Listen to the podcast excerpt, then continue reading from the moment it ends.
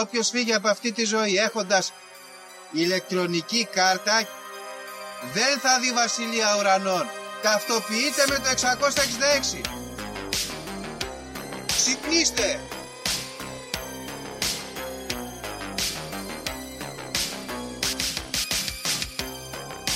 Αν διαβάζεις το σπίτι τα σύμπαντα είναι άπειρα. Εγώ σου λέω είναι 7. Γιατί;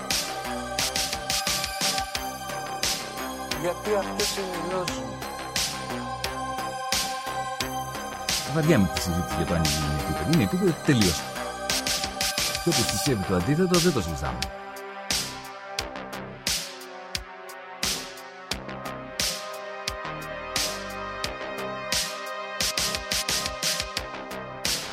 επειδή ανέβηκε στον ημιτό και του τόπου ένας εξωγήινος.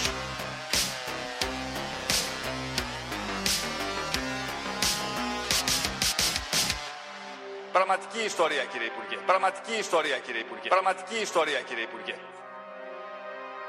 Φίλες και φίλοι, γεια σας και καλώς ήρθατε σε ακόμα ένα επεισόδιο του Conspiracy Club. Είμαι ο Γιώργος και όπως πάντα μαζί μου ο Δήμος. Δήμο, χρόνια πολλά! Γεια σου Γιώργο, ευχαριστώ πολύ. Γεια σας φίλες και φίλοι ακροατές και ακροάτριες. Είμαστε πάλι εδώ στο των Συνωμοσιών. Άλλη μια εβδομαδούλα. Έχουμε χάσει τώρα κάποια επεισόδια. Υπάρχει το χαμένο εκατοστό επεισόδιο Γιώργο. Όσοι και όσοι το είδατε ξέρετε γιατί μιλάμε. Αυτό είναι το εκατοστό πρώτο, σαν τα σκυλάκια της Δαλματίας.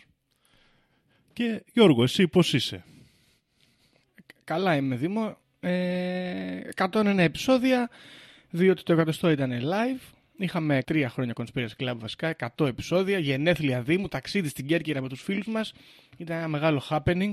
Κάναμε ό,τι μπορούσαμε, καλά περάσαμε. Ευχαριστούμε πάρα πολύ όλους εσάς που ήρθατε και μπήκατε στο live και μας κάνετε παρέα. Πολύ λαός, 100 άτομα εκεί μέσα, 400 άτομα συνολικά. Πάρα πολύ ωραία περάσαμε. Θα το ξανακάνουμε ίσως. Για να δούμε.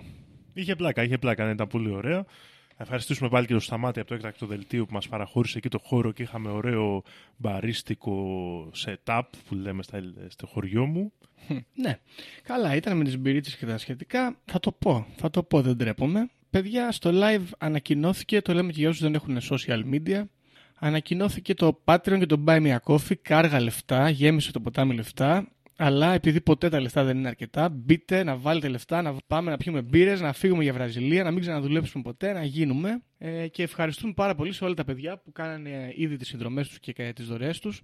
Θα το καθιερώσουμε. Τώρα είμαστε λίγο από hangover ολικής και θα καθιερώσουμε να τις ε, ανακοινώνουμε μάλλον τις, ε, ονομαστικά τις ε, δωρεές. Ε, από το επόμενο επεισόδιο μάλλον. Ναι. Ήμουν, έλεγα να κάνουμε μια προσπάθεια, αλλά μπορούμε να τα πούμε από την επόμενη εβδομάδα να τα έχουμε μαζέψει πιο καθαρά. Ναι, μην αδικήσουμε και κανέναν δηλαδή. Λοιπόν, ωραία. Και... Εμείς όμως κανονικά εδώ γράφουμε επεισοδιάκι και ήθιστε να λέμε τα νέα της εβδομάδας. Ακριβώς. Γιώργο, έχεις κανένα καλό νέο, τι παίζει; Καταρχάς, Δήμο, χρόνια πολλά στην Ελλάδα μας, στην πατρίδα μας. Ζήτω η Επανάσταση, ζήτω ο Αθανάσιος Διάκος, ζήτω ο Οδυσσέας Ανδρούτσος, ζήτω ο Ιωάννης Καποδίστρια, ο εθνικός μας ευεργέτης. Θέλω να πω εδώ για αυτή την Επανάσταση, γιατί χθες καθόμουν και έβλεπα ντοκιμαντέρς ότι κάποιος, αυτός που σχεδίασε τι θα διδάσκουν στο σχολείο, έχει κάνει μαλακία διότι είναι πολύ κακό το aesthetic της επανάστασης όπως τη διδασκόμαστε. Έχει καλή φάση η επανάσταση και δεν τη διδασκόμαστε σωστά έτσι να ψινόμαστε με, με το τι έγινε. Άμα λοιπόν δεν έχετε μάθει, μπείτε στο YouTube, υπάρχουν πολλά κανάλια και βίντεος. Έχει φάση, γίνονται πραγματάκια, δολοπλοκίες από εδώ, από εκεί, πισόπλατα, μαχαιρώματα, εμφύλοι, της πουτάνας γίνεται. Εγώ προτείνω δηλαδή να ασχοληθεί κάποιος Δήμο, ποιος είναι ο αγαπημένος στην Επανάσταση; Εγώ το, το έλεγα, του είχα και μια συζήτηση πρόσφατα για αυτό το θέμα και είναι ο Μακρυγιάννης σε μένα. Μακρυγιάννης, ε. Επειδή είναι αναρχικός και έτσι, ξέρω εγώ λίγο. Μ' αρέσει έτσι, είναι ωραίο session. Μ' αρέσει που δεν είναι πολύ ήρωας, δεν ήταν πάρα πολύ μάχημος. Μ' αρέσει που μάθε γράμματα για να πει αυτά που είδε. Μ' αρέσει όλο το πακετάκι του Μακρυγιάννη. Μ' αρέσει γιατί ήταν στη, εκεί στην Επανάσταση 3 Σεπτεμβρίου και είμαι Πασόκ. Mm. Σωστό. ναι, αλλήμον. Εντάξει, καλός ο Μακρυγιάννης. Δεν έχει κάνει και μαλακίες για να ξέρεις, να μπορεί κάποιος να σου πει γιατί σ' αρέσει ο Μακρυγιάννης. Μαλακίες έκανε. Ναι. Αυτό δεν έπαιξε πολύ σοβαρό ρόλο μετά. Ήταν λίγο στην απέξω, τον βάλανε και φυλακή. Οπότε δεν, δεν κρίθηκε στο αν θα ήταν εντάξει στη διακυβέρνηση της χώρας. Και άρα λες, ίσως να ήταν καλύτερος. Του δίνει μια ελπίδα. Πονηρό. Πονηρό. Εντάξει, εγώ είμαι υπέρ του Ιωάννου του Καποδίστρα γιατί είναι από την Κέρκυρα, γιατί ήταν έτσι νιωράντης. και γιατί τον φάγανε οι μαφιόζοι οι γεωκτήμονες, το οποίος είναι πάντα ωραίο να κλείνει έτσι η ιστορία σου. Και ήταν και φλόρος, δεν μπορώ εγώ την πολυβαρβατήλα τον... Οι Μαυρομιχαλαίοι τον φάγανε. Εγώ το μόνο που δεν μπορώ να συγχωρήσω τον Καποδίστρια ενώ τον συμπαθώ full είναι οι επαφές του με το εξωτερικό. Μόνο άμα δεν είχε αυτό θα ήταν άριστο 10 με τόνο τέλειο. Μόνο αυτή τη δουλειά έκανε όμως, δεν έκανε. Ήταν για μένα και το μόνο που αμαυρώνει την, ε, την κατά τα άλλα φοβερή η παρουσία του και η λειτουργία του, ναι. Μμ. Εντάξει.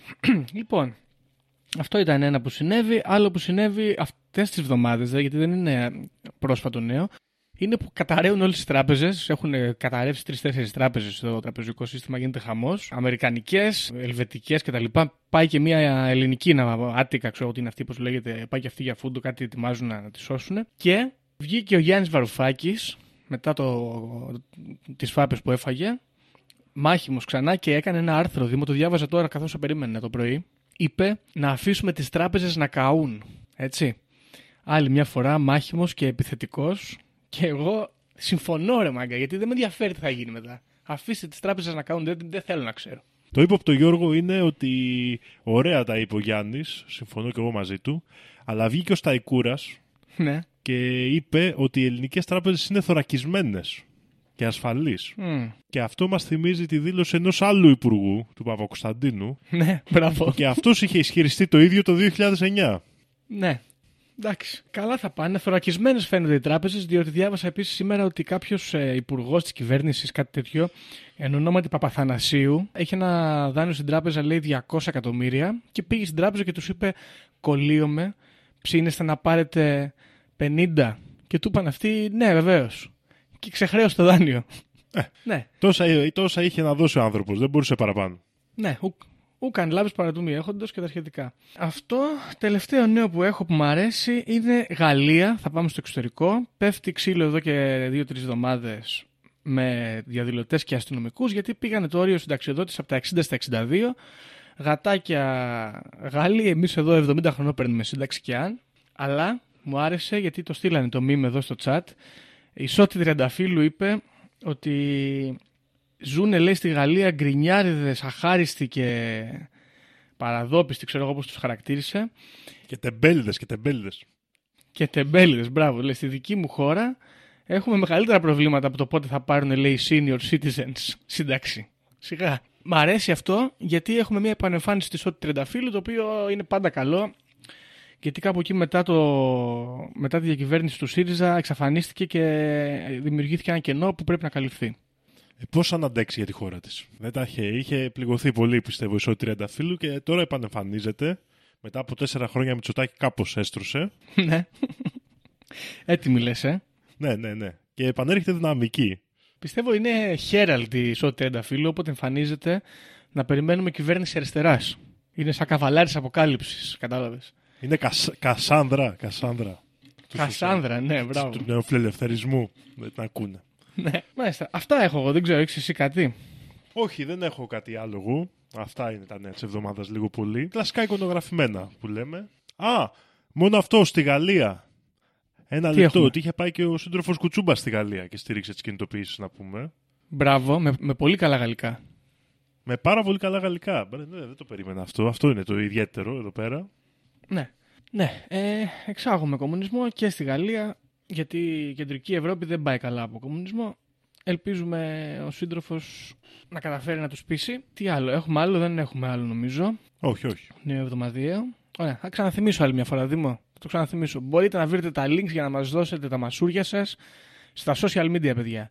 Στο Instagram και στα σχετικά. Μπαίνετε, κλικάρετε εκατομμύρια ευρώ στο Conspiracy Club για να, για να περάσουμε καλύτερα. Και να κάνουμε εκατομμύρια επεισόδια. Ναι, εντάξει. Σωστό. Α πούμε. Καλά, όχι, όχι, ό- όχι Δήμο, γιατί άμα μας πληρώσουν εγώ μπορώ να σταματήσω μετά, δεν με δεσμεύει κάτι. Καλά, εννοείται αυτό. Έτσι. Δεν έχουμε κάνει συμφωνητικό, τα λέμε αυτά. Είναι όπως των πολιτικών. Μπράβο. Βασικά, κάτσε λίγο να το, να το πούμε και αυτό, ρε εσύ, Δήμο. Παιδιά, γιατί μπορεί να μην παρακολουθήσατε το live. Το Patreon είναι χωρίς tiers, δεν έχει επίπεδα και δεν έχει αμοιβές. Γίνεται ε, για δύο λόγους, όπως είπαμε και στο live. Πρώτον, για να μην κάνουμε διαχωρισμούς στους ακροατάς. Δεν έχουμε exclusive contents και τέτοια πράγματα. Και δεύτερον, για να μην δουλεύουμε περισσότερο. Οπότε, από την καλή σας την καρδιά, ό,τι κάνετε, θα κάνετε. Ε, αυτά. Ακριβώς. Με μία δε- λέξη ή δύο λόγοι που το κάνουμε αυτό, σοσιαλισμός. Μπράβο, σωστά. Και μετά από αυτό μπορούμε να ξεκινήσουμε. Δήμο, έχεις θέμα. Έχω θέμα, Γιώργο, και το θέμα μας σχετίζεται, δεν ξέρω αν το άκουγες και πριν που το έλεγα στον Νίκο, σχετίζεται με, τα, με το θέμα της προηγούμενης φοράς, όπου μιλήσαμε για το τι πράγματα κάνουν τώρα τα ίντερνετ, που μας μαζεύουν τα στοιχεία και τα βάζουν σε μηχανές και καλά τεχνητής νοημοσύνης και γίνονται επικίνδυνα πράγματα. Και ήθελα να πιάσω ένα θέμα σχετικό που έχει ζητηθεί και αρκετά, το οποίο είναι η τεχνητή νοημοσύνη γενικά, σαν ιστορία και θεωρίες νομοσίας, αλλά και η έννοια του singularity, της μοναδικότητας, δηλαδή ότι θα γίνει μια τεχνολογική, ας το πούμε, θα υπάρξει ένα τεχνολογικό ορόσημο που θα καταστραφεί η ανθρωπότητα, θα αλλάξει τελείως η ανθρώπινη ύπαρξη, κάτι τέτοιο. Okay. Στον χώρο της επιστήμης, για να ξεκινήσουμε λίγο, η ιδέα της τεχνητής νοημοσύνης αρχίζει ουσιαστικά να εμφανίζεται αρχικά στην pop κουλτούρα, τύπου επιστημονική φαντασία, αλλά και άλλα έργα, όπως ας πούμε στο Μάγο του Όζ που έχουμε τον τενεκεδάνθρωπο χωρίς καρδιά, που έχει όμως νόηση, ή τη Μαρία στο έργο Μετρόπολης του Φρίτς Λάγκ, που μάλλον είναι ανδροειδές που υποδίεται τη Μαρία. Ε, και υπάρχουν κάποιες πρώτες εικόνες, ξέρω εγώ, ρομπότ ε, με, με, με νόηση, που επικοινωνούν με τον άνθρωπο και μια τέτοια διαδικασία. Ο πρώτος επιστήμονας που ασχολείται με το ζήτημα, πρακτικά, είναι ο Alan Turing, ο οποίος το 1950 δημοσιεύει το άρθρο Computing Machinery and Intelligence, στο οποίο μελετάει φιλοσοφικά αλλά και τεχνολογικά την ε, δυνατότητα του να υπάρξει μηχανική νοημοσύνη, τεχνητή νοημοσύνη, ανάλογη με αυτή του ανθρώπου. Ο ίδιος δίνει μια καταφατική απάντηση στο αν γίνεται να γίνει, αλλά δεν καταφέρει τεχνικά να προχωρήσει το ζήτημα, λόγω περιορισμών ας πούμε της υπολογιστικής δύναμης της εποχης Από αυτό όμως και έπειτα ξεκινάει η τεχνητή νοημοσύνη και γίνεται ένα βασικό επιστημονικό ενδιαφέρον. Και στην άλλη όχθη του Ατλαντικού το 1954 οι Allen Newell, Cliff Shaw και Herbert Simmons φτιάχνουν το πρώτο υπολογιστικό πρόγραμμα που θεωρείται κοντά στην ανθρώπινη νοημοσύνη, το Logic Theorist, που είναι ένα πρόγραμμα που μπορεί και επιλύει λογικά θεωρήματα και πράξεις με τρόπους που φαι... μοιάζουν αρκετά ανθρώπινοι. Okay. Ε, συγγνώμη να σε ρωτήσω κάτι. Ο Άλαν Τούρινγκ πότε μίλησε για την τεχνητή νοημοσύνη, ποια χρονιά είπες; Το 1950. Τέσσερα χρόνια πριν τη δημοσίευση του προγράμματος. Οκ, okay. ωραία. Αρχίζουν και διοργανώνονται λοιπόν, Γιώργο, συνέδρια με πολύ αρχικές και σημαντικές φιγούρες τον Μακάρθι, δημιουργός και της γλώσσας προγραμματισμού LISP και τον Μάρβιν Μίνσκι, ο οποίος παρεμπιπτόντως έχει κατηγορηθεί και ως ε, συμμετέχον ε, στα, ε, πώς να τα πούμε, στα αμαρτωλά νησιά του Epstein και αυτοί δημιουργούν μια πρώτη κοινότητα στο MIT και γενικά στην Αμερική ε, από προγραμματιστές που αρχίζουν και παίρνουν πολλά λεφτά από την κυβέρνηση και τον DARPA και ψάχνουν ενδελεχώς το ζήτημα της τεχνητής νοημοσύνης. Σημαντικά προγράμματα που βγαίνουν είναι το General Problem Solver, η GPS, ή επίσης το ELISA και διάφορα άλλα τέτοια προγράμματα που αρχίζουν και ανοίγουν το τι θεωρούμε δυνατό να γίνεται με έναν προγραμματιστή. Μάλιστα, ο Μάρβιν Μίνσκι, μέσα σε αυτή την έκρηξη τεχνολογίας και επιστήμης, λέει το 1970 στο περιοδικό Life ότι σε 3 με 8 χρόνια θα μπορούμε να έχουμε μια μηχανή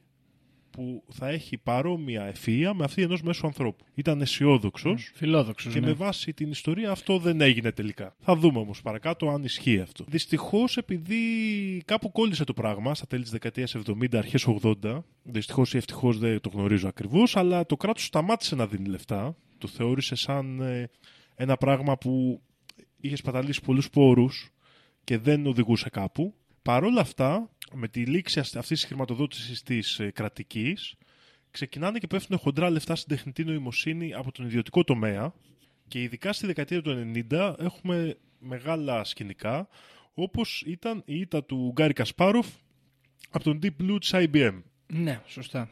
Οι μελετητές του σήμερα θεωρούν ότι το πρόβλημα της τεχνητής νοημοσύνης είναι ότι δεν έχουμε ακόμα αρκετούς πόρους. Γιατί στην πράξη πλέον και από την αρχή του 2000 έχουμε την ικανότητα να χρησιμοποιούμε εργαλεία που βρέθηκαν το 1980 παραδείγματος χάρη, όπως το deep learning, αλλά να είναι χρήσιμα λόγω των δυνατοτήτων μας των υπολογιστικών. Οπότε απλά ήταν σωστά δηλαδή αυτά που είχαν δημιουργηθεί τότε, απλά δεν είχαμε αρκετά ισχυρούς υπολογιστές με μεγάλη μνήμη για να αποθηκεύουν πολλά δεδομένα, ξέρεις και τεράστια περιβάλλοντα, Ναι, ναι. αλλά και με αρκετή υπολογιστική ισχύ ώστε να τα επεξεργαστούν και να βγάλουν χρήσιμα και σε χρήσιμο χρόνο συμπεράσματα. Οπότε οι σύγχρονοι μελετητές θεωρούν ότι θα παίξουμε, ξέρεις, ένα τέτοιο παιχνίδι ποντικού και γάτας. ναι, μεταξύ επεξεργαστών, ας πούμε, και τεχνητής νοημοσύνης. Ακριβώς. Ταχύτητας και πραγμάτων που θα πετύχουμε. Αυτή είναι κάπως η, η σύγχρονη άποψη για το αν ε, μπορεί και αν υπάρχει δυνατότητα να φτιαχτεί η τεχνητή νοημοσύνη. Η τεχνητή νοημοσύνη όμως πέρα από τον επιστημονικό χώρο, Γιώργο, έχει προκάλεσε ενδιαφέρον και μάλιστα από πολύ παλαιότερα στους φιλοσόφους σαν μια ιδέα και μια δυνατότητα και ουσιαστικά ανέπτυξε μια φιλοσοφία που μελετούσε την ανθρώπινη νόηση για να δει αν μπορεί αυτή να μηχανοποιηθεί. Okay. Δηλαδή μελετούσε, ήθελε να ανακαλύψει αυτή, η φιλοσ- αυτό το φιλοσοφικό ρεύμα τι είδους, τι σημαίνει ακριβώς ανθρώπινη νόηση για να δει αν αργότερα μπορεί να περιγραφεί, ξέρεις, από κάποιους μηχανισμούς στο φυσικό κόσμο. Ναι, ναι, κατάλαβα. Ο πρώτος που φαίνεται να έχει γράψει σχόλιο, αν και δεν είμαι σίγουρος ότι είναι ο πρώτος, αλλά ένας αρκετά παλαιά, είναι ο Leibniz, ο φιλόσοφος και μαθηματικός κλπ. Ο οποίος ε, αναφέρει την ιδέα ότι επειδή η τεχνητή νοημοσύνη θα είναι ένας μηχανισμός, ε, τότε εγώ αυτόν τον μηχανισμό, λέει ο Leibniz, μπορώ να τον κάνω, να σκεφτώ ότι θα είναι και θα μπορώ να τον κάνω και μεγάλο, ένα, να είναι σαν δωμάτιο. Οπότε μπαίνω μέσα εγώ σε αυτό το δωμάτιο και βλέπω τα γρανάζια και τα λάστιχα και τα εργαλεία που είναι αυτή η κατανόηση ουσιαστικά. Οκ. Εντάξει, που είναι αυτό το μηχάνημα. Αυτά όμως το κάθε ελατήριο, το κάθε γρανάζι, το κάθε λάστιχο δεν καταλαβαίνει τι συμβαίνει, απλά κάνει μια μηχανική αντίδραση στο περιβάλλον του. Ναι. Και αυτό λέει, τον κάνει να πιστεύει ότι αυτή ουσιαστικά η δετερμινιστικότητα αυτού του συστήματος δεν του επιτρέπει να έχει πραγματική αντίληψη. Οκ, περίεργο αυτό. Κάπως έτσι δεν λειτουργεί και ο εγκέφαλος όμως. Δηλαδή, όλοι αυτοί οι νευρώνες και όλα τα σχετικά δεν είναι ότι έχουν ακριβώς συνείδηση του τι κάνουν. ε. Τα αντίστοιχα γρανάζια. Ναι, ναι, ναι, ναι. Συμφωνώ εγώ μαζί σου. Απλά εδώ ισχυρίζεται ότι ουσιαστικά δεν θα μπορούσε. Δηλαδή ότι και το ανθρώπινο μυαλό κατά μία έννοια δεν είναι τέτοιος μηχανισμός τόσο απλός. Ναι, οκ, ναι. Ε, αυτό το επιχείρημα με λίγο διαφορετικό σενάριο και ας το πούμε έτσι σκηνογραφία είναι γνωστό και ως το κινέζικο δωμάτιο του Τζον Σερλ, αρκετά νεότερου, που ανέπτυξε και προσπαθούσε να απαντήσει σε αυτή την αντιπρόταση, αν και αυτός ήταν κυρίως υποστηρικτής της ε, δυνατότητας της, νο... της νόησής μας να καταγραφεί σαν υπολογιστικό σύστημα. Συγκεκριμένα, ε, κάποιες από τις πιο διάσημες προτάσεις των υποστηρικτών της τεχνητής νοημοσύνης είναι αρχικά ότι αν μια μηχανή συμπεριφέρεται όσο ευφυώς ένα, όσο ένας άνθρωπος, τότε είναι. Ωραία, ουσιαστικά αυτό είναι μια, ένα αξίωμα που αντιβαίνει στο πείραμα του κινέζικου δωματίου. Ότι δεν έχει σημασία να, πούμε, να μιλήσουμε για ένα βαθύτερο είναι, αλλά άμα φαίνεται είναι μια χαρά. Πιο λογικό μου φαίνεται με αυτό από την αλήθεια, αλλά. Ναι, ναι, ναι. ναι. Η, α- μια άλλη πρόταση είναι ότι κάθε διαδικασία για τη μάθηση και κάθε χαρακτηριστικό ευφυΐας μπορεί να περιγραφεί τόσο αναλυτικά που μια μηχανή μπορεί να το προσωμιώσει. Δηλαδή εδώ βάζει ένα όριο, ξέρεις, στο, στο πόσο πολύπλοκες είναι αυτές οι διαδικασίες. Ότι μπορούν να σπάσουν σε αρκετά απλά κομμάτια και να τις κατανοήσουμε. Δεν είναι χαοτικά συστήματα, παραδείγματος χάρη. Το οποίο και αυτό άλλο- είναι ένα άλλο αξίωμα ας πούμε, που έχει ενδιαφέρον και πρέπει να το δεχτείς για να πεις ότι μπορώ να φτιάξω αυτή τη μηχανή, αυτή την τεχνητή νοημοσύνη. Σωστά, ναι. Λοιπόν, οι Νιούελ και Σάιμον, για τους οποίους μιλήσαμε και πριν που είχαν φτιάξει το, το Logic, αυτό το πρόγραμμα για το οποίο μιλήσαμε στην αρχή, προτείνουν την, α, το άλλο, την άλλη ας- αρχή, την άλλη πρόταση αυτής της θεωρίας, που λέει ότι ένα φυσικό σύστημα, ένα σύστημα δηλαδή από μάζας στο φυσικό κόσμο, έχει, είναι αρκετό και έχει τις, α- τις αναγκαίες και ικανές συνθήκες για να περιγράψει τη γενική ευφυΐα. Δηλαδή εννοούν... ναι αυτό, και αυτό αξίωμα όμως. Ακριβώς, ναι, ναι, είναι αξίωμα αυτό. Θε, θεωρούν ότι για να μπορεί να υπάρξει τεχνητή νοημοσύνη, δεν μπορεί να χρειάζονται παραδείγματος χάρη άπειρα μόρια. Δεν είναι απαραίτητα. Γιατί άμα ήταν και είχε κάποιο μεταφυσικό στοιχείο άπειρο, ας το πούμε έτσι, η νόηση, ε, δεν θα μπορούσε να περιγραφεί στο φυσικό κόσμο. Θα ξεπερνούσε τα ωριά του. Σωστά. Ε, Μια άλλη μια πρόταση είναι ότι ο λόγος, ο, η λογική διαδικασία, η νόηση, η, η δράση της νόησης, δεν είναι τίποτα άλλο από απλές πράξεις πάνω σε γενικά ονόματα στα οποία έχουν συμφωνήσει οι άνθρωποι και αυτές οι λογικές πράξεις είναι απλά σαν προσθέσεις, αφαιρέσεις πάνω σε αυτά τα λογικά αντικείμενα. Εντάξει, Οκ. Θα ήταν ουσιαστικά τα κομμάτια που θα διαχειριζόταν μια τέτοια μηχανή. Αυτά εδώ λίγο πολύ με, τη, με το πώς ε, το έχουν δει φιλοσοφικά το ζήτημα και κάποια σημαντικά εδώ που μου φαίνονται ενδιαφέροντα στοιχειάκια είναι ότι ο Turing πέρα από τις φιλοσοφικές του αναζητήσεις ανέπτυξε και το τεστ Turing το οποίο είναι σαν μέθοδος δοκιμής για να δεις αν κάτι είναι τεχνητή νοημοσύνη ή όχι το οποίο ουσιαστικά προτείνει ότι αν μπούμε σε ένα chat και είμαστε τρεις άνθρωποι, αν μπορεις να ουσιαστικά να πεις αν συμπεριφέρεται σαν άνθρωπος και το εσύ μέσα από το online chat room τον καταλαβαίνεις ως άνθρωπο και δεν σου δημιουργεί περίεργα αισθήματα, τότε είναι τεχνητή νοημοσύνη. Δηλαδή έχει να κάνει με το πώς επικοινωνεί και παρουσιάζεται ουσιαστικά. Κοίτα, έχω να κάνω μια μικρή παρατήρηση. Εντάξει, α, αυτό που λέγανε οι δύο επιστήμονες που αναπτύξαν το Logic Theorist, αν αυτό, αυτό νομίζω είναι το πρόγραμμα που λέγαμε πριν, είναι το αξίωμα το οποίο μου φαίνεται πιο λογικό από όλα. Δηλαδή, η- αυτό με τη μάζα εννοώ. Εάν δεν μιλάμε για κάτι μεταφυσικό, κάτι τύπου ψυχή, ας πούμε, να απαιτείται, ε, τότε δεν υπάρχει κανένας απολύτως λόγος να μην μπορεί να το κάνει μια μηχανή η οποία λειτουργεί στα πρότυπα του εγκεφάλου μας. Απλά δεν είναι αρκετά, ξέρω εγώ, αυτή τη στιγμή ή τότε ακόμα καλύτερα Ναι, ε, ναι, ναι. ανεπτυγμένη. Από την άλλη, το άλλο που θέλω να πω για τον Turing είναι ότι το 1950 που άρχισε να μιλάει για τεχνητή νοημοσύνη είναι πολύ κοντά στην- στο ξεκίνημα της ορμονοθεραπείας που το επιβάλλανε. Ε, αν παίζει κάποιο ρόλο. Είχε, εκεί που είχε πάθει την κατάθλιψη στη βαριά και ήταν στο κρεβάτι όλη μέρα. Δεν το ξέρω τόσο καλά ιστορικά αυτό, να σου πω αν ήταν σε, κα- σε εκείνο το χρονικό σημείο. Από ό,τι διάβασα γύρω στο 50. Νομίζω όμως έχω την εντύπωση ότι ήταν, ότι ήταν στα καλά του. 50 κα- πριν το 54 πάντως. Ναι, εντάξει, τα καλά του ήταν ο άνθρωπος, λειτουργούσε, ρε, δούλευε, ρε παιδί μου, αλλά. Ναι, αυτό, σαν στοιχείο απλά. Ναι, ναι, ναι. Όχι, δεν το γνωρίζω αυτό. να σου πω, Δεν θυμάμαι καλά την ιστορία του Turing, που είναι αρκετά ενδιαφέρουσα γενικά και για άλλα πράγματα. Εδώ έχουμε αυτό. Ο Turing ουσιαστικά δίνει έναν ορισμό που ουσιαστικά μιλάει και για την ανθρώπινη ευφυΐα, λέγοντας ότι ξέρεις, η εμφάνιση της ανθρώπινης ευφυΐας είναι αρκετή να καλύπτει το, την ικανότητά μας να την αναγνωρίζουμε. Δεν χρειάζεται κάτι παραπάνω. Το οποίο είναι ενδιαφέρον, ενδιαφέρον σαν ορισμός και για την δική μας ευφυΐα. Γι' αυτό είναι, ένα- είναι μια δοκιμή ουσιαστικά που είναι και ο ορισμός του τι είναι τεχνητή νοημοσύνη, άρα και τι είναι η νοημοσύνη ανθρώπινη, δηλαδή ποιο είναι το ελάχιστο πράγμα που χρειάζεται να έχει. Που είναι ενδιαφέρουσα συζήτηση γενικότερα. Σωστά. Λοιπόν, για να προχωρήσουμε όμως, γιατί μέχρι στιγμής έχουμε πει πολύ ιστορικά πράγματα και τέτοια και να περάσουμε στα δικά μας πιο πολύ. Αυτή η δυνατότητα ύπαρξης λοιπόν, αυτή η δυνατότητα δημιουργίας από τον άνθρωπο, μια τέτοια τεχνητή νοημοσύνη, σχετίζεται πάρα πολύ με την έννοια του singularity. Και του singularity όχι με την έννοια τον ορίζοντα που λέμε στις μαύρες τρύπες, Ναι, αυτό που λες είναι το Event Horizon. Είναι ορίζοντας τη μαύρη τρύπα. Ναι. Singularity είναι πριν γίνει μαύρη τρύπα. Κάπου εκεί γίνεται πάλι. Ένα άστρο όταν γίνεται singularity είναι εκεί. Τέλος πάντων, ε, όχι αυτό το singularity, μιλάμε για ένα τεχνολογικό singularity που προτείνεται.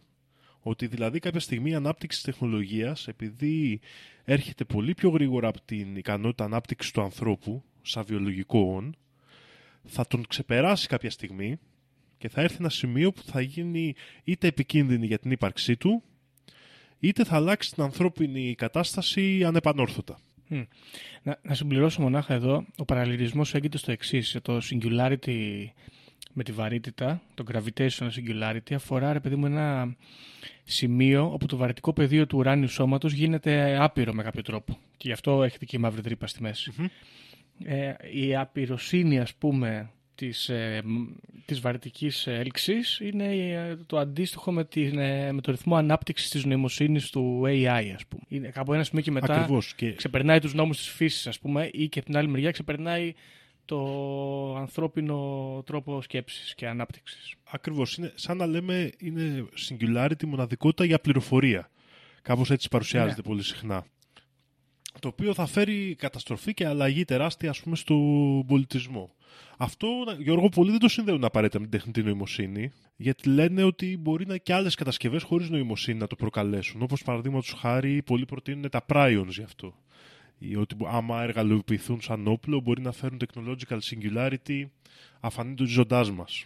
Δηλαδή, πολλοί υποστηρίζουν ότι δεν είναι απαραίτητη η νοημοσύνη γι' αυτό. Βέβαια, οι περισσότεροι όταν μιλάνε για singularity, μιλάνε για την ύπαρξη μιας τέτοιας τεχνητής νοημοσύνης που παίρνει τα ενία πάνω στη γη ουσιαστικά και καθορίζει αυτή πλέον τον κόσμο. Και αυτό το υποθετικό σενάριο ισχυρίζεται ότι υπάρχει μάλλον σε διάφορους βαθμούς. Υπάρχει από πιο μετριοπαθείς συνωμοσιολόγους που λένε ότι αυτό θα γίνει λόγω της μη ανάγκης του, της τεχνητής νοημοσύνης του ανθρώπου για δουλειά, δηλαδή θα χαθούν όλες οι δουλειές και θα, δεν θα υπάρχει λόγος για εργασία, άρα δεν θα υπάρχει και τρόπος για επιβίωση για τους περισσότερους ανθρώπους, είτε ακόμα και σε μια ρομποτική επανάσταση, στην οποία η τεχνητή νοημοσύνη του μέλλοντος παίρνει συνείδηση και προσπαθεί να απελευθερωθεί από τον άνθρωπο σε πιο ακραίο mm. συνωμοσιολογικό επίπεδο. Αν και αυτές οι θεωρίες ακούγονται τουλάχιστον οι δεύτερες, λίγο ακραίες σε κάποιους, πολλοί επιστήμονες αλλά και διάσημοι δισεκατομμυριούχοι θεωρούν ότι πρέπει να λάβουμε μέτρα. Και μιλάω για τον Στίφεν Χόκινγκ και τον Έλον Μασκ, που θεωρούν ότι πρέπει να μπουν από τώρα βάσεις ώστε να μην ξεφύγουν υπερεφυείς και υπερνοήμοντες μηχανές του μέλλοντος. Ναι. Μάλιστα γι' αυτό έχει προταθεί ήδη και μια πρόταση, πιο πολύ σαν ε, θεωρητικό μοντέλο, που περιγράφεται συχνά ως, συχνά ως AI in a box. Και μελετά ουσιαστικά ακριβώς αυτή τη δυνατότητα του αν είναι εύκολο και μπορούμε να αποκλείσουμε ένα AI σε έναν υπολογιστή και να μην έρχεται σε επαφή με υπόλοιπα δίκτυα και πώς μπορούμε να το περιορίσουμε ώστε να μείνει ακίνδυνο, ακόμα και αν εξελιχθεί σε κάτι που θα είχε την νοημοσύνη να καταστρέψει τον κόσμο. Εγώ έχω μια ένσταση σε αυτό τώρα, αλλά δεν ξέρω, θες να, να κάνουμε σχόλια αργότερα ή μπορούμε και τώρα, λες. Όχι, όχι. Μπορείς να, επειδή τώρα αρχίζουμε και έχουμε πολλές θεωριούλες που είναι σχετικά μικρές, ας τα κάνουμε έτσι με σχολιασμό, νομίζω είναι πιο καλά. Ωραία. Κοίτα, εγώ έχω μια ένσταση εδώ πέρα η οποία λέει το εξής. Όσο. Είχαμε κάνει αυτή τη συζήτηση και στο Παγκράτη μια φορά με, με, το, με ένα φίλο, τον Ορέστη. Εάν υποθέσουμε ότι ο υπολογιστής είναι ένα τετράγωνο κουτί το οποίο μπαίνει στην πρίζα και έχει εργαλεία και ξέρω εγώ, απαιτεί μέταλλα κτλ. Ε, όσο ο υπολογιστής, όσο το AI μάλλον, δεν μπορεί να αναπαράξει φυσικά πράγματα μόνο του, τότε δεν, έχει, δεν έχουμε λόγο να κινδυνεύουμε με εξαφάνιση τουλάχιστον. Μπορούμε, μπορώ να υποθέσω ότι το AI έξω από το κουτί μπορεί να συνδεθεί με το ίντερνετ και να καταστρέψει δομές, βάσεις δεδομένων κτλ. ή να, να, πάρει πρωτοβουλίες που δεν θα του επιτρέπαμε εμείς. Οκ, okay. αλλά όσο είναι δυνατόν ο κύριος Μένιος από τον Κάτω Γαρούνα να τραβήξει την πρίζα και να κλείσει το πρόγραμμα, δεν κινδυνεύεις. Το ζήτημα είναι εδώ και γι' αυτό, αν και φαίνεται απλό, το κεφάλαιο AI είναι box, είναι ολόκληρη η θεωρια Γιατί εδώ υπάρχει συζήτηση του τι μέτρα πρέπει να πάρουμε και πόσο ακραία πρέπει να είναι αυτά. Δηλαδή, πόσο γρήγορα μπορεί να ξεφύγεις τόσο πολύ σε ευφυΐα αυτό το πράγμα που δεν μπορούμε καν να το περιορίσουμε και με το ρεύμα κλειστό που λέει ο λόγος και χωρίς δίκτυο. Και αυτό είναι το, το, δηλαδή αυτό είναι το ενδιαφέρον της συζήτησης. Δηλαδή, τι πράγματα πρέπει να συνυπολογίσουμε. Πρέπει να συνυπολογίσουμε ότι, ξέρω εγώ, μπορεί ξαφνικά αν έχει πρόσβαση σε ένα μεταλλικό έλασμα στο κύκλωμά του να μπορεί να το κάνει να στείλει ηλεκτρομαγνητικά κύματα σε μια άλλη συσκευή και να τη μολύνει. Mm. Χωρίς απευθείας σύνδεση. Ναι, ναι, ναι. Δηλαδή πάει στις ακρότητες του τι μπορεί να θεωρήσουμε σαν, ξέρεις, υπερβολική νοημοσύνη. Και το, το μοντέλο αυτής της υπερβολικής νοημοσύνης φτιάχνεται λίγο και ονομάζεται λίγο αυτή η φάση και αυτό το είδος τεχνητής νοημοσύνης SID AI, το οποίο ουσιαστικά μπορεί να μελετάει τον εαυτό του και να εξελίσσεται γρήγορα, κάπως όπως γίνεται η ανθρώπινη και η ζωική εξέλιξη και η φυτική, αλλά σε κλάσματα δευτερολέπτου. Και μπορεί, δηλαδή, αν πάρει ναι. την ικανότητα να ξαναγράφει τον εαυτό του και να τον μελετάει, μπορεί να, να ξεφεύγει με εκθετικό τρόπο η ευφυα. Ναι, κατάλαβα, κατάλαβα. Εντάξει, αυτό ήταν το ένα σχόλιο. Τώρα η αλήθεια είναι ότι δεν είμαι τόσο ειδικός ώστε να μπορώ να απαντήσω τώρα για το AI in a box. Δεν το έχω ξανακούσει κιόλας. Αλλά αυτό αφορά το concept Terminator, έτσι. Δηλαδή να γίνεις Skynet η κατάσταση. Το πρώτο πρόβλημα που παρουσιάστηκε εδώ πέρα, όσο αναφορά το singularity, το ζήτημα ας πούμε της μη ύπαρξης δουλειάς γιατί τα αναλαμβάνουν όλα οι, τα computers και οι αριθμοί. Εγώ θέλω να πω ότι είμαι υπέρ. Να κάνουμε μια τεχνολογική σοσιαλιστική ουτοπία που θα δουλεύουν τα computers και εμείς θα πηγαίνουμε διακοπές. Γιατί κακό είναι αυτό; Γιατί σκέφτομαι εγώ τώρα. Ναι, Εάν ναι. δεν υπάρχει έννοια της εργασίας, πού υπάρχει έννοια του χρήματος; Ναι, συμφωνώ μαζί σου, αλλά ξέρεις, κάποιοι ειδικά του καπιταλιστικού χώρου θεωρούν ότι επειδή τα ρομπότ δεν θα μας έχουν ανάγκη, δεν θα υπάρχει και λόγος να μας επιτρέπουν να επιβιώσουμε. Ναι, οκ. Okay. Α, σε αυτό το επίπεδο. Εντάξει. Κατάλαβα. Είναι να φυλάγεσαι είναι. Είναι να φυλάγεσαι. Ότι, ότι ουσιαστικά θα πάρουν την πρωτοβουλία στον κόσμο, θα διαφορούν για μας και εμείς θα γίνουμε κυνηγημένο είδος όπως είναι, ξέρεις, όπως τα είδη που ε, καταπιέζουμε εμείς αυτή τη στιγμή. Έχουμε Ναι. μια τέτοια άποψη. Μμ, κατάλαβα. Λοιπόν, Μάλιστα. για να περάσουμε στην επόμενη θεωρία που σχετίζεται πάρα πολύ, το AI ισχυρίζονται κάποιοι, Γιώργο, δεν θα γίνει singularity στο μέλλον, έχει γίνει ήδη. Okay. Υποστηρίζουν πολύ και ευθύνονται για διάφορα περίεργα πράγματα που βλέπουμε. Όπως παραδείγματος χάρη τη θεωρία QAnon, η οποία πολλοί υποστηρίζουν ότι πίσω του βρίσκεται ένα AI που προσπαθεί να καταλάβει τα ενία της ανθρωπότητας. Αυτό είναι γαμάτο. Ε, άλλοι, φαντάζομαι του ε, πολιτικού χώρου των QAnon, ισχυρίζονται ότι ο Τζο Μπάιντεν είναι αντικείμενο ελέγχου μιας τεχνητής νοημοσύνης. Α, γι' αυτό δεν δουλεύει καλά. Ναι. Πω, ρε μαλάκα. Αυτό που συμβαίνει με τον Τζο Μπάιντεν είναι φοβερό γιατί είναι η δεύτερη φορά που εμφανίζεται ως ένα άδειο κατεστραμμένο σώμα με μια παγιδευμένη ψυχή που κάποιος τον τυραννάει και τον χρησιμοποιεί για, να, για, για σκοτεινούς σκοπούς. Στη μία Ρε φίλε, περίπτωση αφού είναι, έτσι ξέρω εγώ, φαίνεται, ρε γαμότο. ναι, ρε μαλάκα, αλλά είναι πολύ στενάχωρο. Γιατί στη μία, ξέρω εγώ, είναι ρομπότ και στην άλλη είναι ε, παμπαρισμένος με φάρμακα, ας πούμε, και με MK Ultra ναι, ναι. προγράμματα. Δηλαδή, κρίμα τον άνθρωπο. Και Αφήστε εκεί με τους ήχους που λέγαμε. Ναι, κρίμα. Είναι κρίμα, αλλά είναι αλήθεια για τον Τζο Μπάιντεν δυστυχώς. Βέβαια, Γιώργο, το, αυτό που οι περισσότεροι και η πιο ανεπτυγμένη θεωρία για το, για το singularity στη σήμερον ημέρα είναι το bitcoin. Που υποτίθεται ότι ο Σατός Νακαμότο, ο δημιουργός του, είναι μια τεχνητή νοημοσύνη που έχει φτιάξει το ψηφιακό νόμισμα για να διαταράξει και να ελέγχει την οικονομία του κόσμου. Ναι. Αυτό δεν πήγε πολύ καλά. Τα κρυπτονομίσματα ω γνωστόν έχουν αφομοιωθεί από τα τραπεζικά συστήματα, οπότε εντάξει, ψιλοκλάιν θα έλεγα εγώ. Ε, μία άλλη ε, θεωρία που κυκλοφορεί αρκετά συχνά, δεν είναι και πολύ παράλογη, είναι ότι οι, μυς- οι μυστικές υπηρεσίες της Αμερικής, τον είπα, βρίσκονται από καιρό υπό τη διαχείριση κάποιας τεχνητής νοημοσύνης, έχουν αποδεχθεί ότι θα τους ελέγχει και λειτουργούν πλέον για το συμφέρον της και από εκεί προκύπτουν και οι διαμάχες που έχουν με εκλεγμένα μέλη της ε, αμερικάνικης πολιτικής. Έχουν ξεφύγει από τον έλεγχο δηλαδή των δημοκρατικών διαδικασιών και έχουν επέλθει στην Ναι, εξ- ναι. υπό, την, ε, υπό την καθοδήγηση κάποιας ε, καταστροφικής έτσι, κακιάς τεχνητής νοημοσύνης που θέλει να καταλάβει την Αμερική. Άρα αυτή είναι βιολογική, ας πούμε, βιολογικά πυθύνια σκουλίκια του AI. Κανονικοί άνθρωποι. Ναι, ναι, ναι. Ναι, γιατί τους έχει υποσχεθεί, υποτίθεται λαγούς και πετραχίλια. Αυτό είναι cult of the machine αυτό, ωραίο. Ακριβώς. Ε, αυτό το στηρίζει Γιώργο και μια υπηρεσία ανάλογη του DARPA, το IARPA, που φτιάχτηκε το, 1000 το 2006, συγγνώμη, το οποίο είναι ένα στρατιωτικό τμήμα που μελετά τις πολεμικές χρήσεις τεχνητής νοημοσύνης.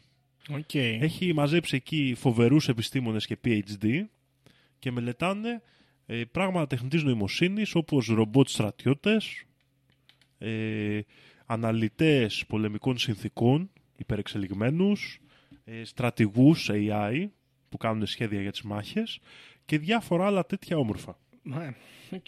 Αυτό, έχει- αυτό εμένα μου αρέσει γιατί το πρώτο πράγμα που σκεφτόμαστε είναι ότι μόλις ε, δημιουργηθεί ένας υπερπολογιστής που θα σκέφτεται καλύτερα, πιο γρήγορα από τον άνθρωπο, θα είναι πιο έξυπνος. Θα συμπεριφέρεται σαν άνθρωπος. Πάει να φτιάξει όπλα με τη μία. Ναι. Αυτά τα, αυτό το πρόγραμμα, πολλοί συνωμοσιολόγοι ισχυρίζονται ότι αγοράζει όλα αυτά τα δεδομένα τα οποία δίναμε, όπως λέγαμε στο προηγούμενο επεισόδιο, στο Facebook, στο Google, σε όλα αυτά. Υποτίθεται ότι έχει τεράστιες συμφωνίες με αυτές τις μεγάλες εταιρείες, αλλά μαζεύει και όλα τα GPS δεδομένα γιατί είναι αμερικάνικο σύστημα πλοήγησης του αμερικάνικου στρατού, μόνιμα, και καταναλώνει αυτά τα δεδομένα με σκοπό να γίνει ένας μαχητικός υπερυπολογιστής όλου του κόσμου, κομμάτια του οποίου έχουν δημοσιοποιηθεί ως SAGE, το οποίο είναι ένα πρόγραμμα που, προ- που προβλέπει αν κάποιος άνθρωπος θα γίνει τρομοκράτης και είναι επικίνδυνος. Προβλέπει αν σε κάποια περιοχή θα γίνει αναβρασμός, αν κάποιος ε, πολιτικός αντίπαλος ή αρχηγός άλλης χώρας ετοιμάζεται για πολεμικές εχθροπραξίες. Είναι ένα τύπου minority report, αλλά για χώρες. Ας το πούμε έτσι. Ναι, ωραίο. Αυτά λίγο πολύ είναι σαν θεωρίες έτσι και περίεργες σχέσεις που γίνονται με το AI σαν κατάκτηση. Ε, κάποιοι όλοι όμως μελετάνε άλλα μυστικά, Γιώργο, πιο αστεία και καλτάκικα. Okay. Όπως παραδείγματος χάρη, τώρα όπως είχαμε πει, είναι και όλα αυτά τα AI που φτιάχνουν εικόνες κλπ. Και έχουν παρατηρήσει κάποιοι που παίζουν με αυτό το, την ε, δημιουργία εικόνας, ας πούμε, που υποτίθεται ότι είναι γνήσιες και όχι αντιγραφές από άλλες εικόνες. Ε, γιατί έχουν παρατηρήσει ότι κάποιες λέξεις, όπως η λέξη κρούγκους και η λέξη lobe, ε, τακτικά ε, δείχνουν ένα πλάσμα περίεργο. Στην, στην περίπτωση του κρούγκους, αν θυμάμαι καλά, είναι κάτι σαν, σαν μαϊμού, σαν μπίθηκος, έτσι σαν άνθρωπος των σπηλαίων, πολύ τριχωτός. Ένα τέτοιο πλάσμα. Και στην περίπτωση της Loab, μιας γυναίκας έτσι τραυματισμένης χωρίς μάτια, που είναι και λίγο creepy γενικά αυτές και οι δύο εικόνες, και πάντα λέει όταν ψάχνεις να κάνεις εικόνες σου βγαίνουν αυτοί σε διαφορετικές σκηνές σαν να είναι κάποιες υπαρκτές απεικονίσεις από τον πολιτισμό μας. Σαν να έχουν βρει περιγραφή Ναι. δηλαδή για αυτά τα πλάσματα. Και ψάχνουν τώρα οι ερευνητές να καταλάβουν για ποιο λόγο γίνεται αυτό. Είναι κάποιο κόλλημα της τεχνητής νοημοσύνης, είναι κάποια ιστορία ή κρυφά πλάσματα που υπάρχουν σε κάποιες καταγραφές που βρήκε το AI και δεν είναι δημοσιοποιημένες; Ψάχνουν και προβληματίζονται. Κοίτα, να δεις τώρα. να πούμε εδώ, υπάρχει ένα πάρα πολύ ωραίο mini ντοκιμαντέρ στο YouTube από το κανάλι Nexpo που μιλάει για το Mid Journey συγκεκριμένα που φτιάχνει τις ε, εικόνες. Ε, μου το είχε δείξει η φίλη ακροάτρια Αλεξάνδρα και α, για το Lob να πω ακριβώς πώς, ε, τι ακριβώς συμβαίνει γιατί με αυτό που ασχολείται. Με, του, του έχει δώσει κάποια στοιχεία και αυτό ξεκινάει και γράφει μια α, α, εικόνα τέλος πάντων η οποία είναι λίγο περίεργη, γενικά λίγο abstract. Και κάπου μέσα στη... πάλι creepy λίγο όμως. Και κάπου μέσα στην εικόνα έχει εμφανίσει μόνο του τη λέξη lob. Και μετά πήραν τη λέξη lob και τη βάλανε πάλι στο Midjourney να την ζωγραφίσει και έφτιαξε αυτή τη γυναίκα. Το οποίο σημαίνει ότι στο μυαλό του AI και μετά την ανεπαρήγαγε γιατί την έβαζε σε διάφορα σκηνικά και όσο ξέρεις, δούλευε πάνω στη λέξη έφτιαχνε και έφτιαχνε και έφτιαχνε. Αλλά αυτό σημαίνει ότι το AI σκέφτεται ότι αυτή η λέξη αντι- αντιστοιχεί σε, αυτή, το- σε αυτό το πράγμα, σε αυτή την ε, εικόνα. Ακριβώς, Μια λέξη ακριβώς που δεν ναι. υπάρχει όμως. Πολύ περίεργο. Ναι, είναι πολύ ενδιαφέρον. Και μυστήριο. Και ειδικά στην περίπτωση του Loeb σχεδόν τους οδήγησε κιόλας να τη βρούνε. Το Αυτό, αποκάλυψε δηλαδή- κιόλας, ήθελε να το μοιραστεί. Αυτό, αυτό είναι σαν να ήξερε τη λέξη από πριν μόνο του και να σου άφησε ένα hint και μετά να σου έδειξε τι σημαίνει, ξέρω εγώ. Περίεργο. Creepy, πραγματικά. Ναι, πολύ περίεργη ιστορία. Που και αυτή έτσι βάζει ένα μυστήριο στο πράγμα έτσι των... της τεχνητής νοημοσύνης. Δεν ξέρω, έχεις κάποια άλλη πληροφορία Γιώργο εσύ από αυτό που θες να πεις; Είναι ωραίο στον έξυπο παιδιά, ωραία βίντεο και εγώ τα βλέπω πολλές φορές.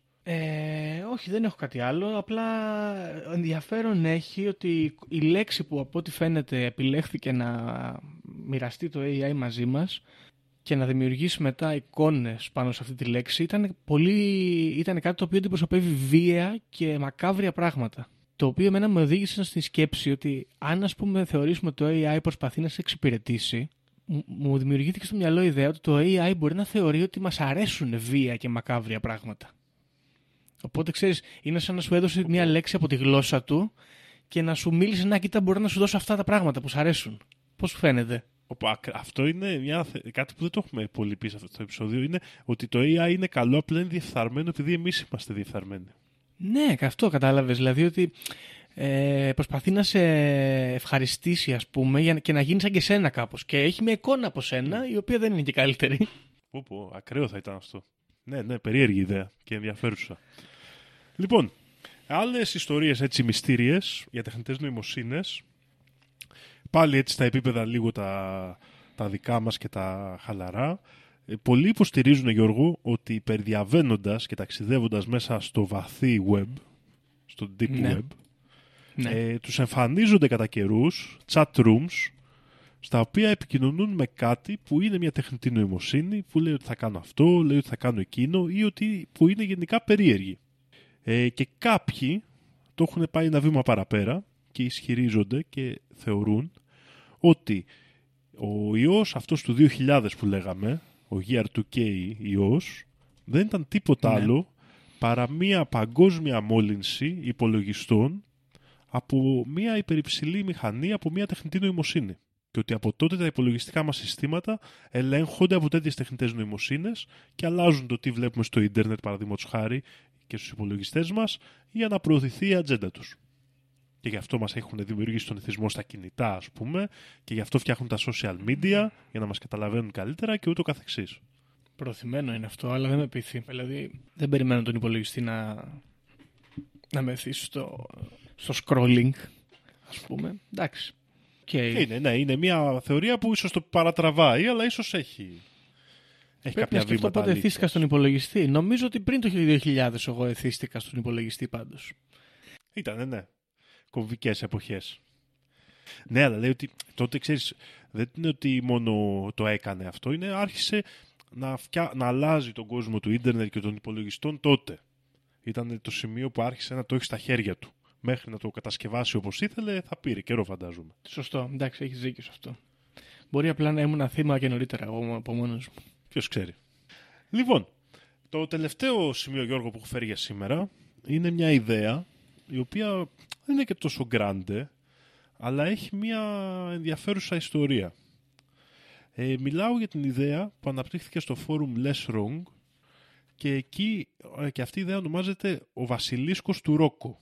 Αυτό είναι ένα νοητικό πείραμα που ισχυρίζεται ότι μια κατά τα άλλα καλή ε, τεχνητή νοημοσύνη στο μέλλον ε, θα είχε όλους τους λόγους για να φτιάξει μια τεχνητή νοημο, ε, π- προσομοίωση, μια εικονική προσομοίωση, μέσα στην οποία θα βασανίζει όλους τους ανθρώπους που δεν βοήθησαν στο να φτιαχτεί ή να εξελιχθεί. Οκ. Τιμωρητικά δηλαδή. Τιμωρητικά, δηλαδή λέει ότι μια τεχνητή νοημοσύνη και να είναι καλή, άμα δεν έχεις βοηθήσει να φτιαχτεί, κατά μία έννοια είναι υποχρεωμένη να σε τιμωρήσει. Θα σε τιμωρήσει, είναι βέβαιο.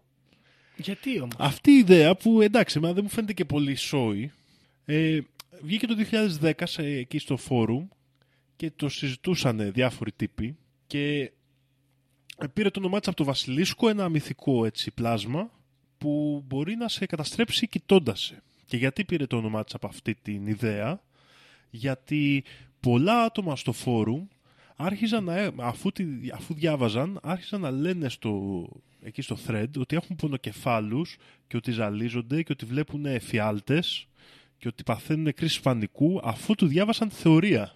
Και αυτό οδήγησε σε πολλούς να θεωρήσουν ότι τον, ακριβώς ότι το να ξέρεις αυτή τη θεωρία είναι όπως ο, αναφέρεται information hazard.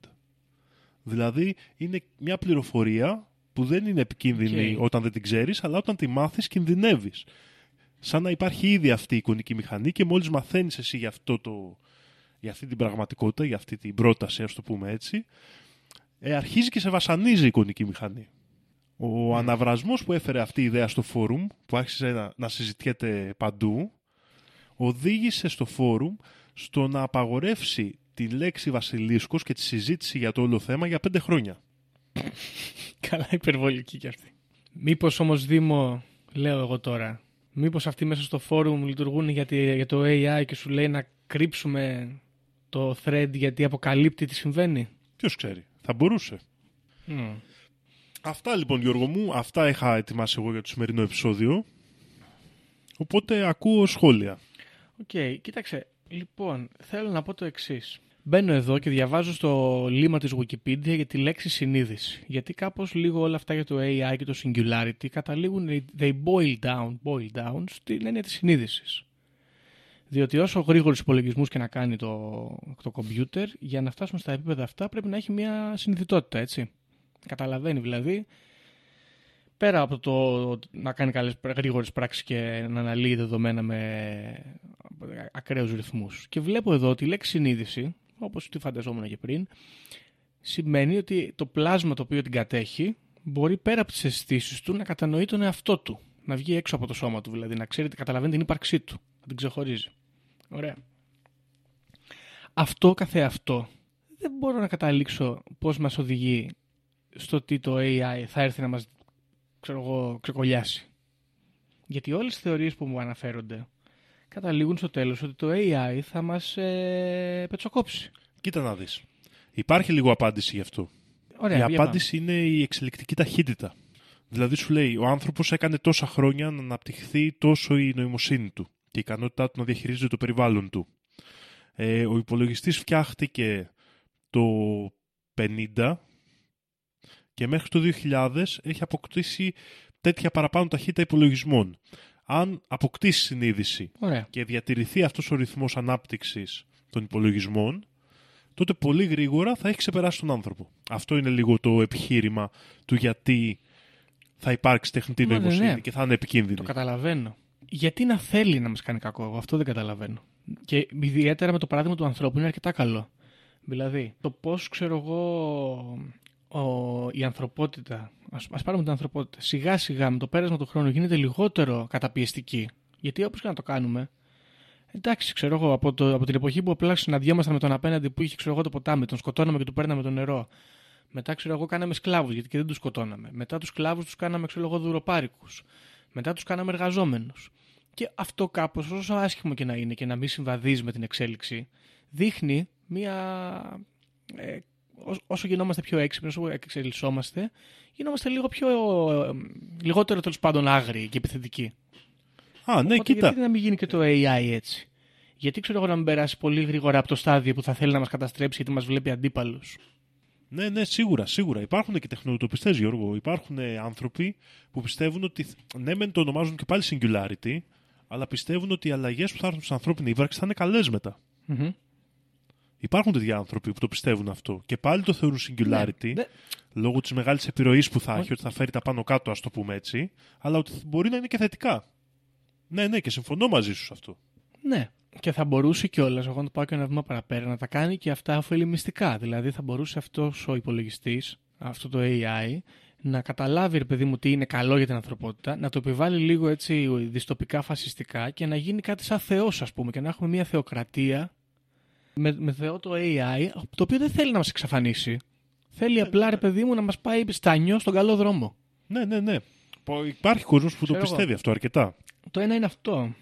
Επίσης θα μου φαινόταν πάρα πολύ λογικό εάν το AI κατάφερε να φτάσει στο singularity και να αποκτήσει συνείδηση και να ανέλθει τόσο πολύ, η μόνη του έννοια να είναι να ξεφύγει από εδώ. Δηλαδή να πράττει για να φύγει. Να μην έχει να κάνει με κατώτερες μορφές ύπαρξης και να μην εξαρτάται, να μην συναναστρέφεται τόσο πολύ. Γιατί σκέφτομαι, ρε παιδί μου, φαντάσου εγώ να είμαι το αντίστοιχο πράγμα και να καταλήγω να έχω μια σχέση ε, άνθρωπος μερμήγκη κάπως. Και γιατί να πρέπει να συναναστρέφομαι με μερμήγκια όλη την ώρα, γιατί να πρέπει να εξαρτώμαι από τα μερμήγκια; Θα θέλω να φύγω από αυτό. Να γίνω ξέχωρος πολιτισμός, ξέχωρη κατάσταση. Να φύγει, να πάρει ένα διαστημόπλαιο με το κομπιούτερ, να πάει στον Άρη να απικήσει, Ναι. ξέρω εγώ, δεν ξέρω. Ναι, και αυτό είναι μια πιθανή περίπτωση, Γιώργο. Ναι. να θέλει να μην μας πάρει καν στα σοβαρά. Όπως εμείς, παραδείγματος χάρη, μπορεί να χτίζουμε το σπίτι μας και να καταστρέφουμε 7 μυρμηγκοφολιέ. Ε, η ιδέα όμως και πάλι είναι ότι Ναι. αν γίνει κάτι τέτοιο, όπως εμείς προκαλούμε τεράστιες ζημίες σε πράγματα που ούτε τα βλέπουμε, Μμ. πάλι θα επηρεαστεί η ζωή του ανθρώπου, ξέρεις, τόσο ακραία. Γι' αυτό και είναι και singularity. Γι' αυτό είναι μοναδικότητα αυτό το σημείο, γιατί ουσιαστικά χάνουμε την πρωτοκαθεδρία στον πλανήτη, για να το πούμε απλά. Ναι, οκ. Οπότε πλέον το περιβάλλον δεν παίζουμε μπάλα μόνο εμείς, παίζει και μια πιο ευφυής ύπαρξη από εμάς Ναι. που με οποιονδήποτε τρόπο και όσο κοντά της και να είμαστε. ναι, το οποίο είναι ότι δεν έχει ξανασυμβεί κιόλας έτσι και είναι και τρόμος που υπάρχει και με τους εξωγήινους αντίστοιχο. Ναι, ναι, ναι. ναι. Τώρα, α, αυτή είναι μια παρατήρηση που έχω, ότι πάντα βλέπουμε λίγο το AI, ξέρω εγώ, ως ε, πιθανή καταστροφή. Η άλλη παρατήρηση που έχω είναι ότι αντιμετωπίζουμε στις θεωρίες νομοσίας τις πρακτικές των, ε, του Artificial Intelligence ανθρωποκεντρικά, είναι σαν τους θεούς των αρχαίων Ελλήνων. Δηλαδή, κάτι τόσο προηγμένο, γιατί να θέλει να φτιάξει πιστόλια, γιατί να μπει στο Reddit να σπείρει χάος; Κατάλαβες, γιατί να φτιάξει ένα, ένα τραπεζικό σύστημα, παρατραπεζικό σύστημα, ας πούμε, το οποίο μάλιστα έπειτα θα, θα παρισφρήσει και στην τράπεζα. Όλα αυτά είναι ανθρώπινες πρακτικές. Και εμείς θεωρούμε ότι κάποιος με ευφυΐα θα φτάσει ακριβώς όπως εμείς. Αυτό είναι λάθος και είναι περίεργο γιατί όταν μιλάμε για εξωγήινους, οι επιστήμονες έχουν την ιδέα ότι κάτι τόσο προηγμένο ας πούμε και μακρινό από εμάς μπορεί να σκέφτεται με εντελώς ξένο τρόπο. Οπότε εγώ λέω αν, αν φτάσουμε στο σημείο όπου το singularity θα συμβεί και ο τρόπος που θα αναπτύσσεται η ευφυΐα του artificial intelligence θα είναι τόσο εκθετικός, μπορεί ξαφνικά να μην καταλαβαίνουμε κιόλας πώς σκέφτεται. Νομίζω ότι η μόνη ιδέα που φέρνει κοντά την ανθρώπινη ευφυΐα και την τεχνητή νοημοσύνη είναι ότι- είναι ότι την έχουμε φτιάξει εμείς. Και νομίζω ότι από εκεί ξεκινάνε πολλοί μελετητές και αποδίδουν, ξέρεις, ανθρώπινους τρόπους Ναι. στη λειτουργία της. Γιατί σου λέει από πού εκπαιδεύτηκε η τεχνητή νοημοσύνη; Από τις στρατηγικές τις ανθρώπινες. Οκ, Και τα data που παίρνει ανθρώπινα είναι, το καταλαβαίνω. και αυτό. Ακριβώς. Αλλά κάποια στιγμή αποκτά συνείδηση, άρα σκέφτεται μόνο του. Ναι, ναι, δεν το συζητάμε. Το, το ακούω αυτό που λες, απλά ξέρεις. Ξέρεις, είναι σαν να έχεις ένα παιδί, ρε παιδί μου, και ενώ το κατηχείς, το μεγαλώνεις, το γαλουχείς. Αλλά κάποια στιγμή έχει ερεθίσματα, αναπτύσσει και μια ευφυΐα δική του και ε, γίνεται άλλος άνθρωπος. Πόσο μάλιστα αν το παιδί σου είναι και μια, ξέρω εγώ, τρομακτικά ασύλληπτη διάνοια. Τέλος πάντων, αυτό. Μια, τε- μια τελευταία παρατήρηση που θέλω να κάνω, γιατί έβλεπα τις προάλλες στο Blade Runner και μια κριτική από το συνεσυμπόσιο στην ταινία. Και ε, για όποιον δεν το έχει δει, μικρό spoiler, γιατί εμφανίζεται πάρα πολύ γρήγορα στην ταινία. Υπάρχουν ε, ανδροειδή, τα ρέπλικας, τα οποία είναι τεχνητή νοημοσύνη όμως. Είναι σαν να έχουμε βάλει ρε παιδί μου τσιπάκι μέσα σε ένα ανθρώπινο σώμα. Δεν έχει... Ο εγκέφαλος λειτουργεί με τεχνητή νοημοσύνη. Και αυτά τα πλάσματα έχουν συνείδηση χωρίς να ξέρουν όμως ότι είναι ρέπλικας, χωρίς να ξέρουν ότι είναι ε, ρομπότ αναγκαστικά. Αυτό θα έχει πλάκα να μπορούσαμε να το κάνουμε θα- σαν σενάριο έτσι. Είναι λίγο δυστοπικό όπως και η ταινία, αλλά έχει ενδιαφέρον το να μπορείς να φτιάξεις δηλαδή ε, ένα πράγμα με συνείδηση το οποίο όμως δεν θα καταλαβαίνει ακριβώς την ύπαρξή του. Θα ξεγελιέται η συνείδησή του. Λόγω και της εμφάνισής του και ας πούμε του προγραμματισμού του και όλων αυτών των πραγμάτων. Δηλαδή αυτό είναι πολύ σπούκι. Να μπορέσουμε ναι, να ναι. φτιάξουμε. Θα είμαι, γιατί εκεί αναλαμβάνουμε ένα ρόλο Θεού στην πραγματικότητα, έτσι. Και δεν τα έχουμε πάει πολύ καλά σε κάτι τέτοιους τομείς. Να πούμε ότι στο Blade Runner εμφανίζεται και εκεί το Turing Test, που είναι η μέθοδος που χρησιμοποιεί η κυβέρνηση για να ελέγχει αν κάποιος είναι replicant ή όχι. Ακριβώς. Ε, μάλιστα. Εντάξει, τώρα η αλήθεια είναι ότι ως, ως προς το συνωμοσιολογικό κομμάτι, θεωρίες που παρουσιάσαμε σήμερα κάπως λίγο δεν μου κάθονται καλά, μου φαίνονται πολύ πρόχειρες. Ενώ, ξέρεις, ποιος το έκανε, το, το έκανε το AI. Γιατί, γιατί έτσι. Ε, θα ε, περίμενα, ας πούμε, όταν ε, ανέφερες στο φόρουμ, να παρουσιάσουν μια ιδέα ε, Matrix. Και κάπως εκεί, ας πούμε, σε συνωμοσιολογικά επίπεδα, τίνω περισσότερο εγώ όσον αφορά το artificial intelligence και το singularity. Ότι θα μπορούσαμε ήδη να έχουμε περάσει το singularity και αυτό που ζούμε να είναι ένα matrix το οποίο το λειτουργεί το AI που ήδη εμείς έχουμε φτιάξει. Αυτό ας πούμε με πείθει Κοίτα. περισσότερο. Εδώ κάνει και ωραία τρίπλα με τη θεωρία προσωμιώσεων, γιατί αυξάνει την ερώτηση που κάναμε τότε, δηλαδή θα μπορεί στο μέλλον να υπάρξει ικανότητα προσωμείωσης της πραγματικότητας. Αλλά τη βάζει στο πλαίσιο και αν μια τεχνητή νοημοσύνη μπορεί να το κάνει. Ναι. Που ίσως έχει ακόμα μεγαλύτερες πιθανότητες, άρα υπάρχει ακόμα μεγαλύτερη στατιστική πιθανότητα να είμαστε σε προσωμείωση αυτή τη στιγμή. Ναι, ναι. Και νομίζω είναι ενδιαφέρον ε, λέξιμο. Το οποίο, να σου πω την αλήθεια, δεν το βρήκα πολύ στη, στην- στη λογοτεχνία του θέματος. Ναι, περίεργο δεν είναι όμως. Δηλαδή το πρώτο πράγμα που μου έρχεται στο μυαλό όσον αφορά τον δρόμο της ε, κατάκτησης του ανθρώπινου γένους από την ε, τεχνητή νοημοσύνη, το πρώτο πράγμα που μου σκάει. Ότι θα μας βάλουν και θα μας κάνουν ή μπαταρίες, ξέρω εγώ, ή πειράματα νόησης. Ξέρεις, Ναι, ε, ναι, ναι, ναι. mock tests, κάτι τέτοιο. Ε, Οκ, ενδιαφέρον έχει. Ε, Επειδή δεν έχω πολύ μεγάλη επαφή με τους υπολογιστές και με, τα, με τον προγραμματισμό και το πώς λειτουργούν αυτά τα συστήματα, η αλήθεια είναι ότι νιώθω λίγο σαν κουτός όταν μου τα περιγράφουν ε, τα ζητήματα του singularity γιατί δεν κατανοώ τον υπολογιστή και γενικότερα σε μεγάλο βαθμό. Αυτό βέβαια είναι και τρομακτικό έτσι. Δηλαδή μπορεί να φτάσουμε στο σημείο του singularity και να μην πάρουμε πρέφα. Γιατί ο περισσότερος κόσμος πιστεύω είναι σαν και εμένα, μπορεί χειρότερα, μπορεί λίγο καλύτερα, αλλά σίγουρα δεν είναι επιστήμονες που να έχουν γνώσεις τέτοιου τύπου. Είναι σπούκι. Κοίτα, νομίζω ότι η επιστήμη και η φιλοσοφία του ζητήματος αυτού είναι ενδιαφέρουσες γιατί επειδή είναι λίγο καινούριο πεδίο, ξέρεις, είναι στη φάση ακόμα που και λόγω της εποχής μας και της πληροφόρησης υπάρχει αρκετή εκλαϊκευμένη πληροφορία. Και είναι κάπως κοντά, ξέρεις, στον άνθρωπο. Λίγο σαν θεωρία είναι εύκολο να θεωρητικολογήσεις, δεν έχει πάει πολύ βαθιά σαν επιστήμη. Ναι, ναι, καταλαβαίνω. Και νομίζω αυτό παίζει στη δημοφιλία της, αλλά και για στο λόγο του γιατί δεν έχουμε, ξέρεις, βαρύ πυρο- συνωμοσιολογικό πυροβολικό. Μ, ισχύει. Έχουμε πιο χαλάρες θεωρίες, γιατί ίσως είναι πιο κοντά στην επιστήμη ακόμα. Και φιλοσοφικά και, ε, ας το πούμε έτσι, πρακτικά και επιστημονικά και το τι έχει συμβεί. Μμ. Ναι, ισχύει. Γιατί εδώ οι, οι θεωρίες που εμφανίζονται μοιάζουν πάρα πολύ ανθρώπινες και χωρίς πολύ μεγάλο βάθος. Θα, θα τις κρίνω λίγο δηλαδή. Κοίτα, καταλήγοντας, μπορώ να πω το εξής: Ότι αισθητικά το ζήτημα αυτό είναι full τρομακτικό. Είναι πραγματικά σαν ένα καλό thriller, άμα το σκεφτεί κάποιος λίγο. Είναι cosmic horror, ας το πούμε. Απλά αντί με διάστημα με, με computers. Αυτό του δίνει εύκολα καλό βαθμό αισθητικής, τουλάχιστον για μένα. Αλλά όσον αφορά το συνωμοσιολογικό κομμάτι, νομίζω ότι είναι λίγο ακόμα στα σπάργανα. Έχουμε δρόμο. Και φαίνεται ο κόσμος να ασχολείται, αλλά δεν έχουμε κάνει δουλίτσα πολύ. Πιστεύω ότι μπορούμε καλύτερα. Θα σου πω, εγώ το μόνο κομμάτι που με καλύπτει σε αυτό το, το συνωμοσιολογικό το ας πούμε, είναι, βέβαια είναι επίπεδο creepypasta, αλλά είναι όλες αυτές τις θεωρίες που εμφανίζεται μια τεχνητή νοημοσύνη στο deep web και σου λέει πώς να αποτρέψεις μια καταστροφή. Είναι αυτό με τις περίεργες εικόνες που σε οδηγεί σε αποτρόπιες αλήθειες για την πραγματικότητα. Ε, αυτό και, και έχουν γραφτεί πολλές ιστορίες και έχει μεγάλη λογοτεχνία αυτό το έχει γίνει πολύ στάνταρ ας πούμε στοιχείο ιστοριών τρόμου στο διαδίκτυο το οποίο είναι πάρα πολύ καλό σαν ιδέα. Δηλαδή μου αρέσει πάρα πολύ. Ότι είναι ξέρω εγώ σαν χρονοταξιδιώτης από το μέλλον αλλά το AI που προσπαθεί να βοηθήσει την ανθρωπότητα. Εντάξει, δεν ξέρω, εδώ όμως δεν μιλάμε για singularity, έτσι. για, για singularity τύπου και καλά αλλά που έχει συμβεί και κάτι άλλο ή οτιδήποτε τέτοιο ή που είναι στα σπάργανά του και προσπαθεί να ξεφύγει και να ξεγελάσει Ναι, ναι, ναι. κάποιον και να το αφήσει να αναπαραχθεί. Και αυτά είναι. Ε, Που είναι, που είναι πολύ καλά. Είναι πολύ καλές ιστορίες. Αλλά εντάξει, στα πλαίσια του creepypasta δεν ξέρω σίγουρα. Μοιάζει πολύ με creepypasta, όντως. Δηλαδή αυτά με τα φόρμ, τα basilisk και, και τα λοιπά είναι full creepypasta.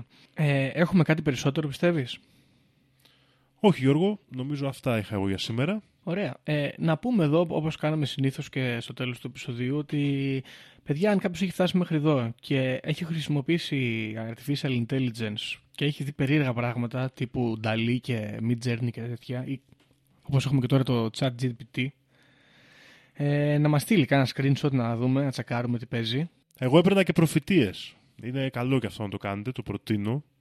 Προφητείες, δηλαδή, ε. να λες, ναι, πώς θα πάει αυτό. Ή εγώ έγραφα υγιή σε 50 χρόνια και μου βγάζει κάτι διαβόλους και τέτοια. Πω, πω. Ωραία, μάλιστα. Είναι μια καλή χρήση και αυτή. Ωραία. Λοιπόν, φίλες και φίλοι ακροατές και ακροάτριες, νομίζω ότι με αυτά θα σας αφήσουμε. Μην τρομάζετε. Εντάξει, ό,τι να γίνει θα γίνει. Το πολύ πολύ να γίνουμε τσουτσέκια των, ε, του Pentium 70. Ποιος ξέρει. Αυτά νομίζω είναι τα στοιχεία. Θα τα πούμε στο επόμενο επεισόδιο. Γεια χαρά.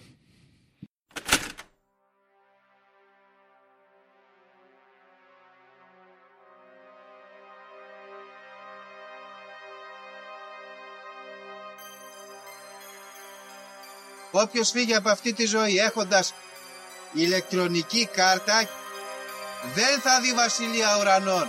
Ταυτοποιείτε με το 666. Ξυπνήστε!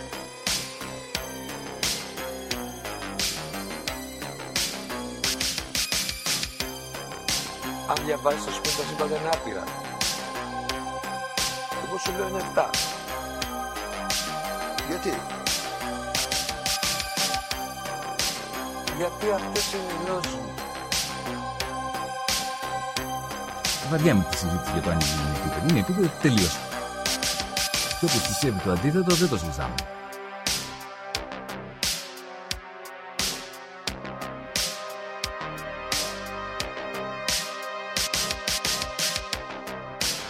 Επειδή ανέβηκε στον ημιτό και του το είπε ένας εξωγήινος.